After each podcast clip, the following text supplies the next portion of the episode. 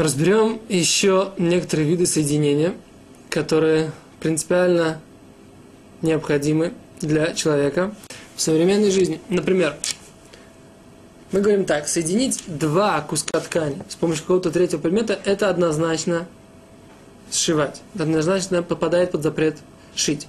Теперь так, а если пуговицами, у нас есть рубашка. Мы берем, застегиваем пуговицу и расстегиваем. Ни у кого не будет, никто даже не сможет предположить, что это запрещено в шаббат, правильно?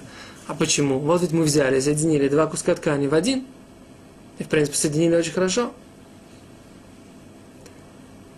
Ответ, на самом деле, очень простой. Напрашивается сам по себе. Но нужно э, как бы его озвучить для того, чтобы идти с ним дальше, для того, чтобы разобраться э, в других каких-то ситуациях, которые менее однозначны. Так вот, идея заключается в том, что в том случае, когда крепление и соединение, оно по всей своей форме показывает, что оно создано для того, чтобы его открывать и закрывать, то нет здесь запрета сшивать, точно так же строить и так далее. То есть всякий раз, когда соединение, в чем идея всех этих запретов? Шить, строить и так далее. Да? Это соединение двух сущностей, соединение двух каких-то вещей, соединение двух частей материи в единое целое. Всякий раз, когда мы их даже соединяем, но в самой сущности этого соединения видно, что оно создано для того, чтобы их собирать, разбирать, раскрывать. Мы не видим здесь качественного соединения как такового. Они не соединились, чтобы стать единым целым. Они только сейчас э, используются таким образом, когда они э, вместе. А потом они будут раскрываться, и мы будем их использовать в том состоянии, когда они отдельно. То есть каждый раз вот эта э, форма есть только функция нашей необходимости, а не есть принципиальное соединение. Теперь, то же самое можно сказать по поводу молнии. Интересно на самом деле такой вопрос.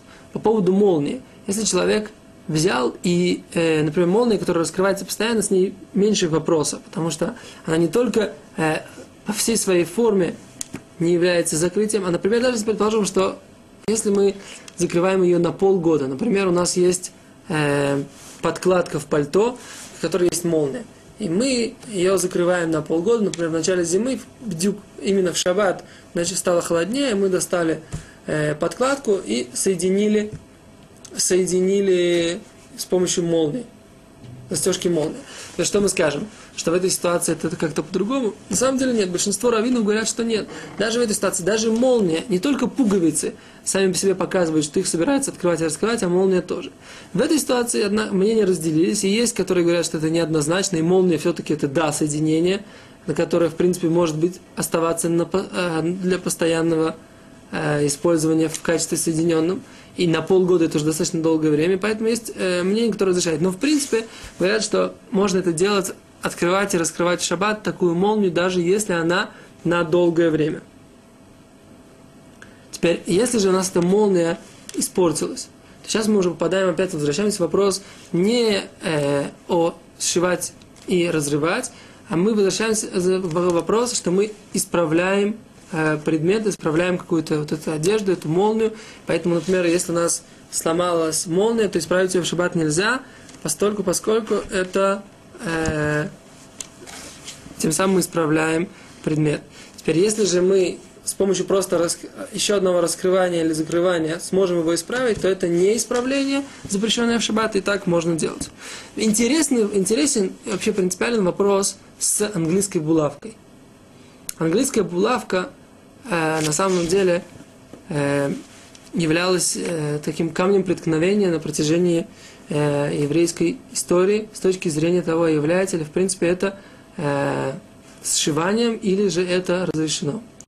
Один из комментаторов говорил, что женщины в Праге зацепляют с помощью булавок, и он говорил, что в принципе это запрещено и делать так нельзя. С другой стороны, Хазуниш написал, что он не понимает, почему булавка вообще может быть э, как бы подпадать под, запрет, под область определения запрета сшить, потому что, в принципе, вся ее сущность и вся ее форма показана то, что мы не сшиваем, а только соединяем на короткое время для того, чтобы использовать их в закрытом состоянии. И булавка, в принципе, подобна подобно просто пуговице такого другого иного рода.